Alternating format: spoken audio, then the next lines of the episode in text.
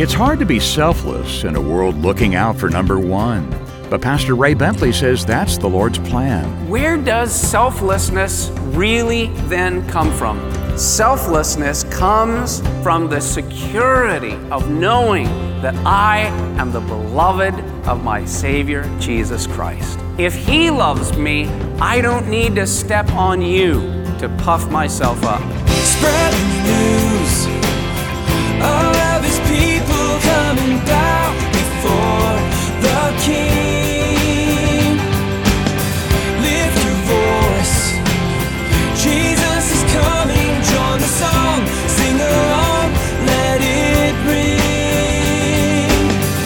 Welcome to Maranatha Radio with Pastor Ray Bentley.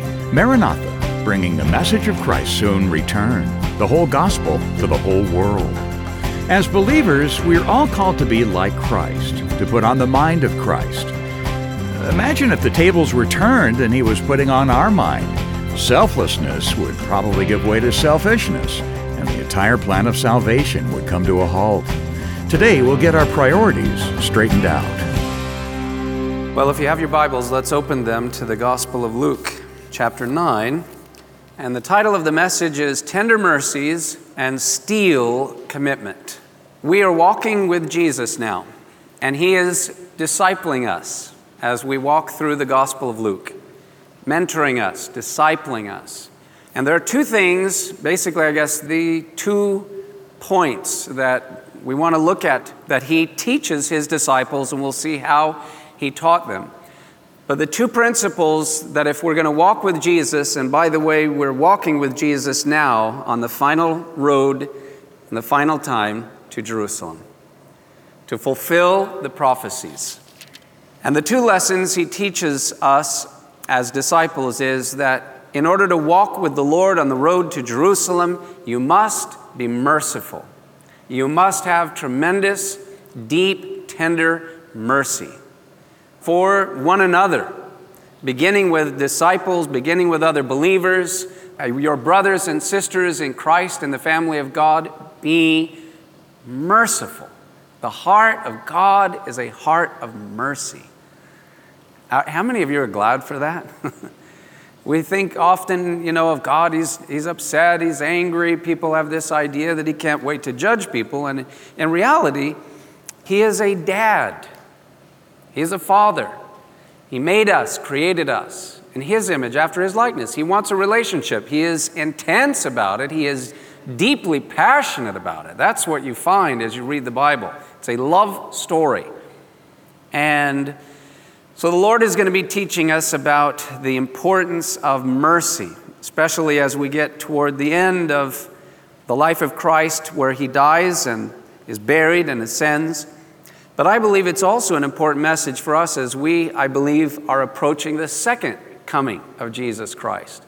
Sometimes we see things in this world that we don't agree with or that we don't like, and we may be prone to want God to show them, Lord, and judge them. And, and the Father is saying, Be merciful. My heart is merciful.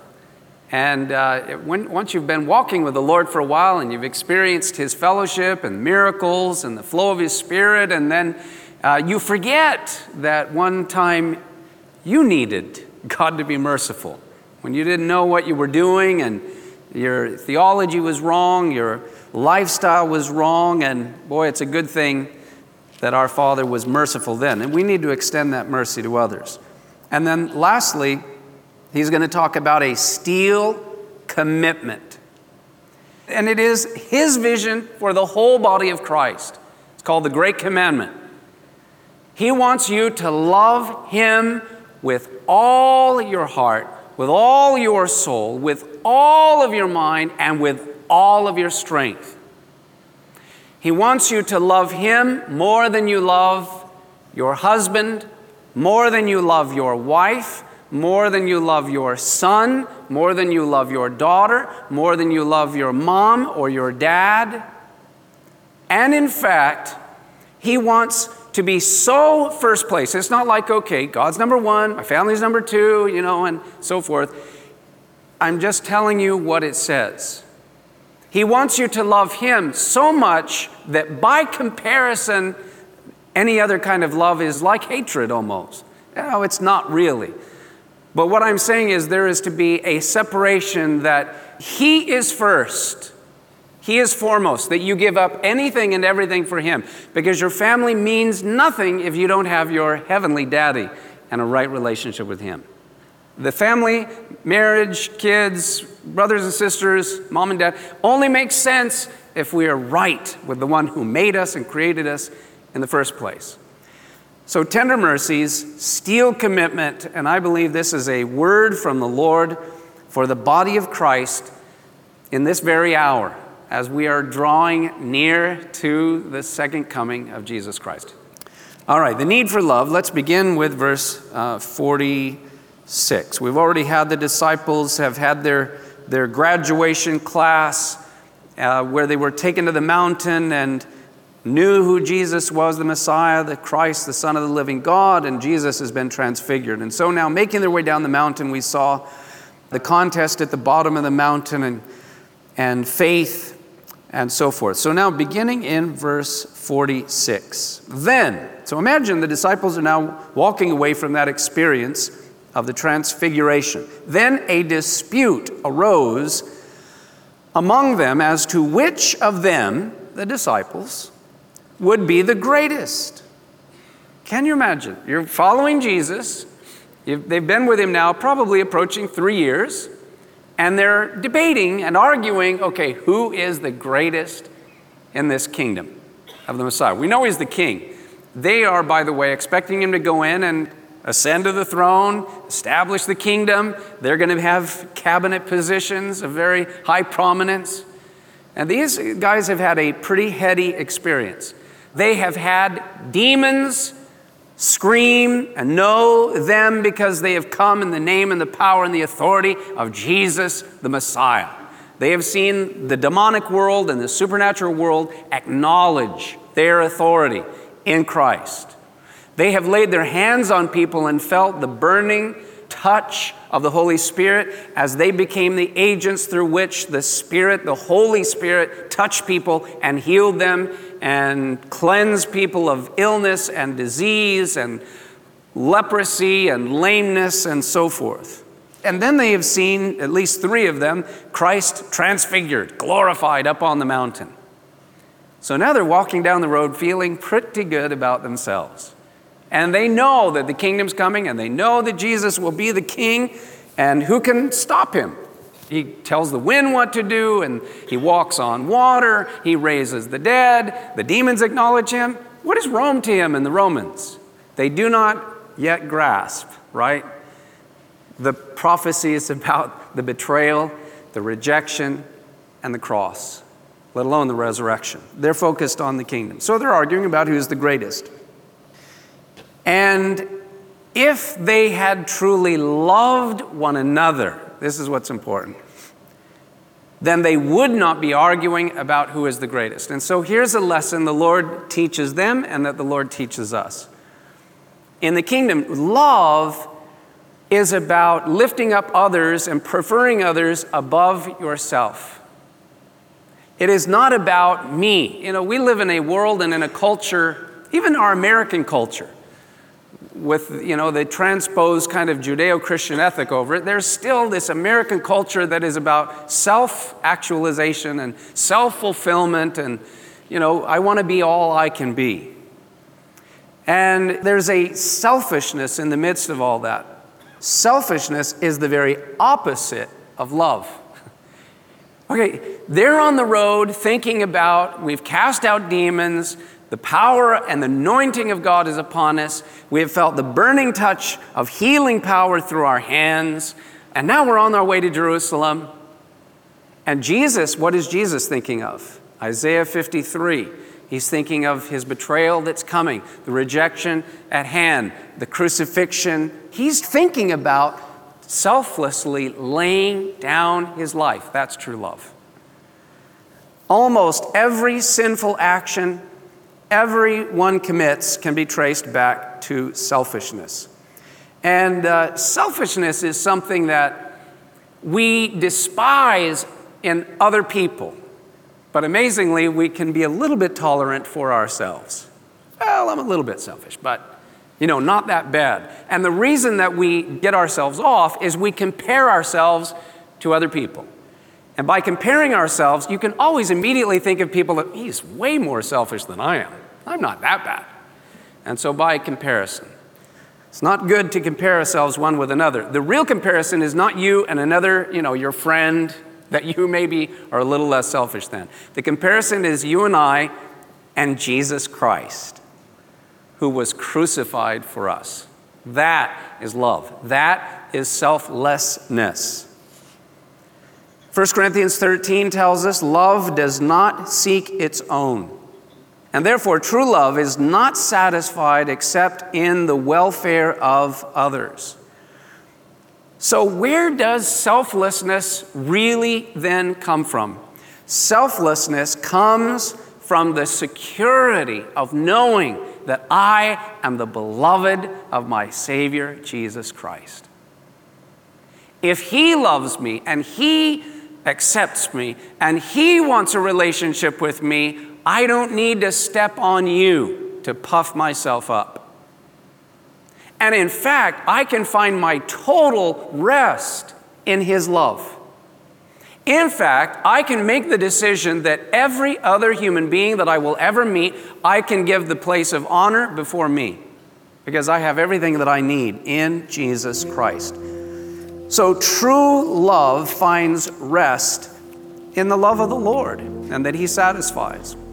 And therefore, love finds its greatest joy in raising others up without any need to raise up oneself.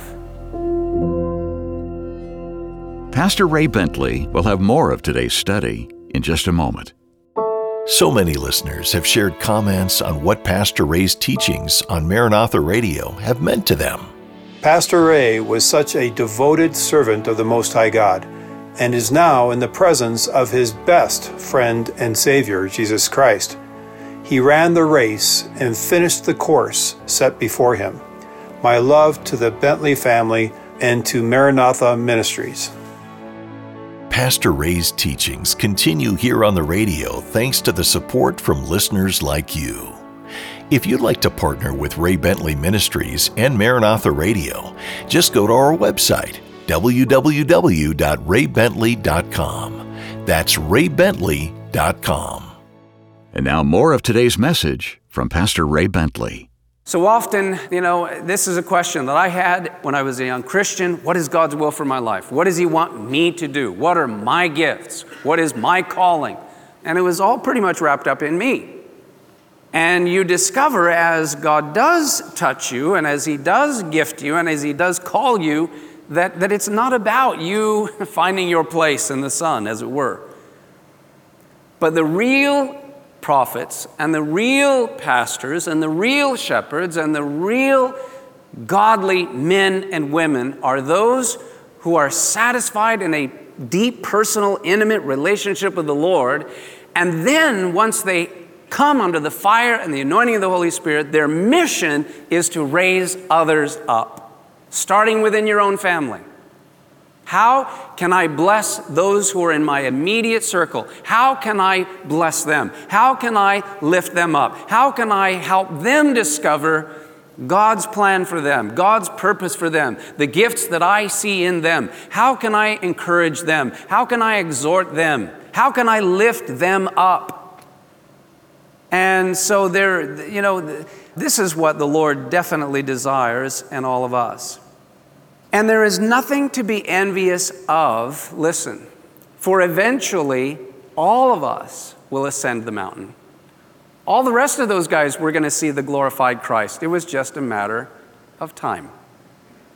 We're all going to see the Lord. We're all going to know Him. We're all going to be brought up, as it were, to the top of the mountain. And so here's Christ's response. The, the, dispute arose among them as to which of them would be the greatest, and Jesus, perceiving the thought of their heart, took a little child and set him by him, and said to them, Whoever receives this little child in my name receives me. Jesus put himself on the level, not of a powerful king, great leader, shepherd, monarch, politician, whatever. He puts himself on the level. If you receive a little child, then you have received me. He puts himself down in that sense, humbles himself on the level of a little child. And whoever receives me receives him who sent me. So now he not only humbles himself to the level of a child, he brings his father down to the lowest level as well. Whoever receives me receives him who sent me. That's the Father. For he who is least among you will be great. Now, verse 49 and 50. If that was a call by Jesus in verses uh, 46, 47, 48, hey, you guys need to love one another. Knock off this selfishness. Now he begins to say and call them to love those outside the group of the disciples. Verse 49 Now John answered and said, Master, we saw someone casting out demons in your name and we forbade him because he does not follow with us. But Jesus said to him, Do not forbid him, for he who is not against us is on our side. Here, the disciples show a lack of love for those who are outside the group. And in fact, I wonder if John wasn't expecting the Lord to be kind of impressed with him. Hey, I'm trying to defend the Lord, I'm trying to protect the Lord they aren't walking with Jesus and they haven't been commissioned by Jesus and they have no business doing this in Jesus' name. And I'm loyal to you, Jesus, and I'm going to be passionate and protect your name. And I think John was expecting Jesus to be impressed. Guess what? Jesus was not impressed. And in fact, what he basically says to John is John, I don't need you to protect me. And here is a great lesson. If we think our group is the only group that's with it, that has it all together, we're the only ones really being used of the Lord, we're going to be in for a shock when we get to heaven. And the root of this, again, is the sin of pride. They considered, listen to this, exorcism as their exclusive ministry.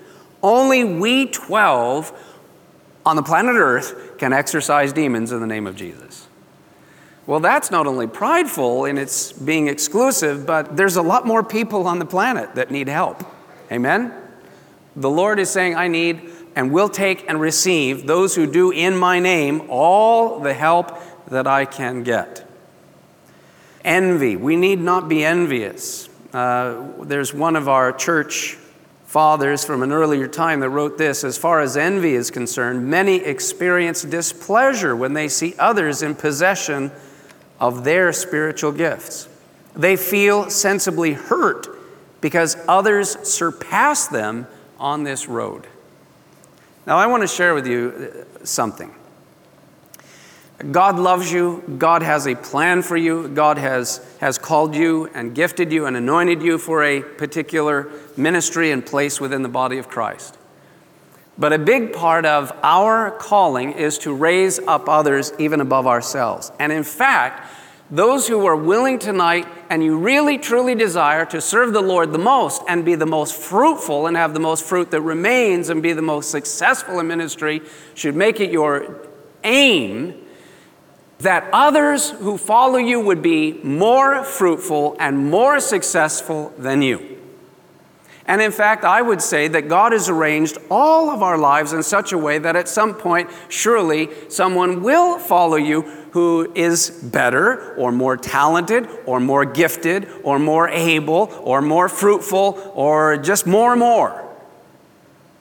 And when you reach that, rather than jealousy and rather than envy and rather than whatever, you say yes, because that's the final test. Is not how much God can do through me, but it's how much, you know, those after me can do more than me. That's the final test. To truly win is to recognize that test and rejoice in others' success and fruitfulness. And in fact, the prime example is none other than Jesus Christ himself. John chapter 14, verse 12 is in your notes. I tell you the truth. Anyone who has faith in me will do what I have been doing. He will do even greater things than these because I am going to the Father. Wow! Jesus is the incarnation of God, Jesus is the Messiah.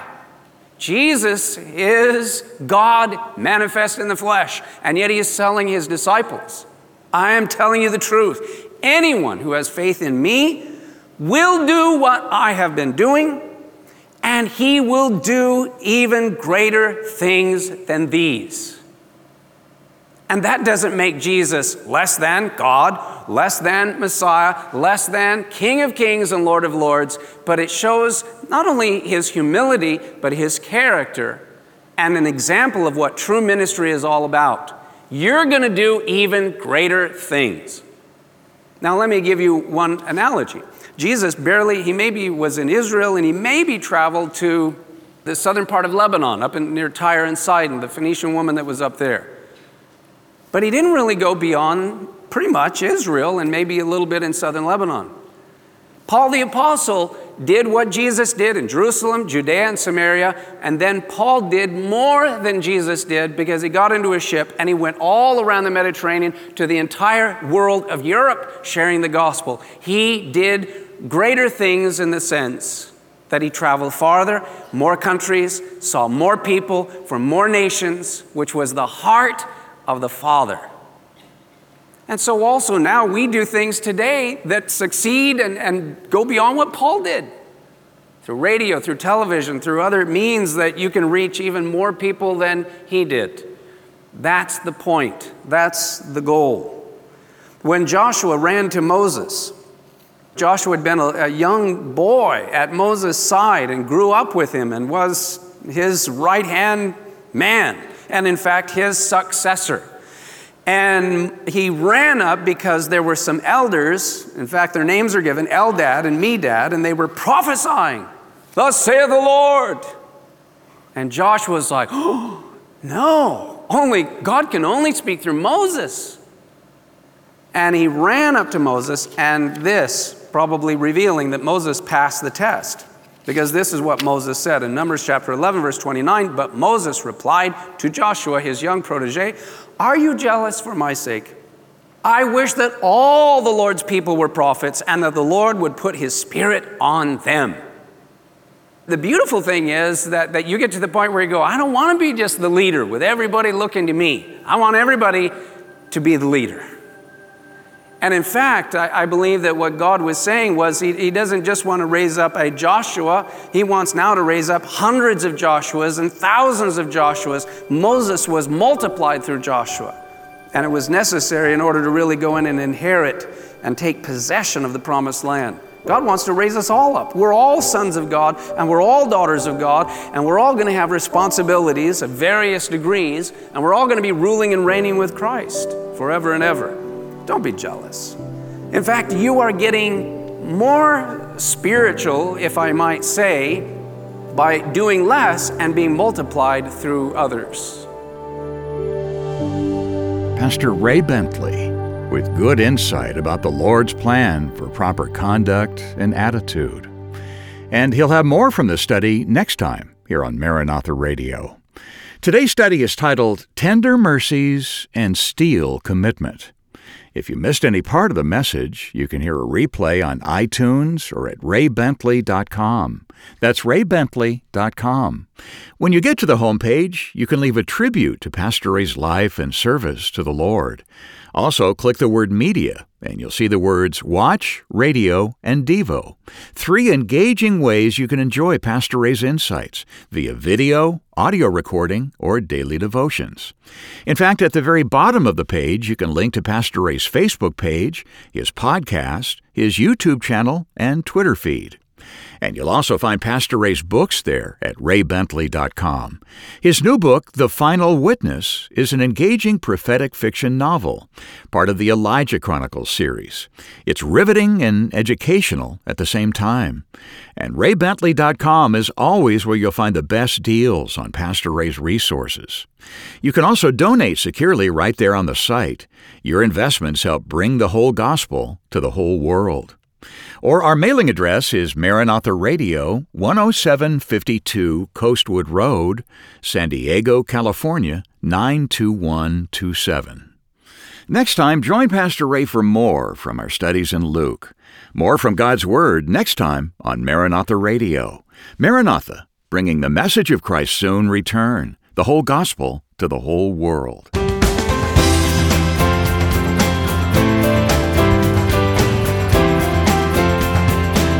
Maranatha Radio with Pastor Ray Bentley is an outreach of Maranatha Chapel, 10752 Coastwood Road, San Diego, California, 92127.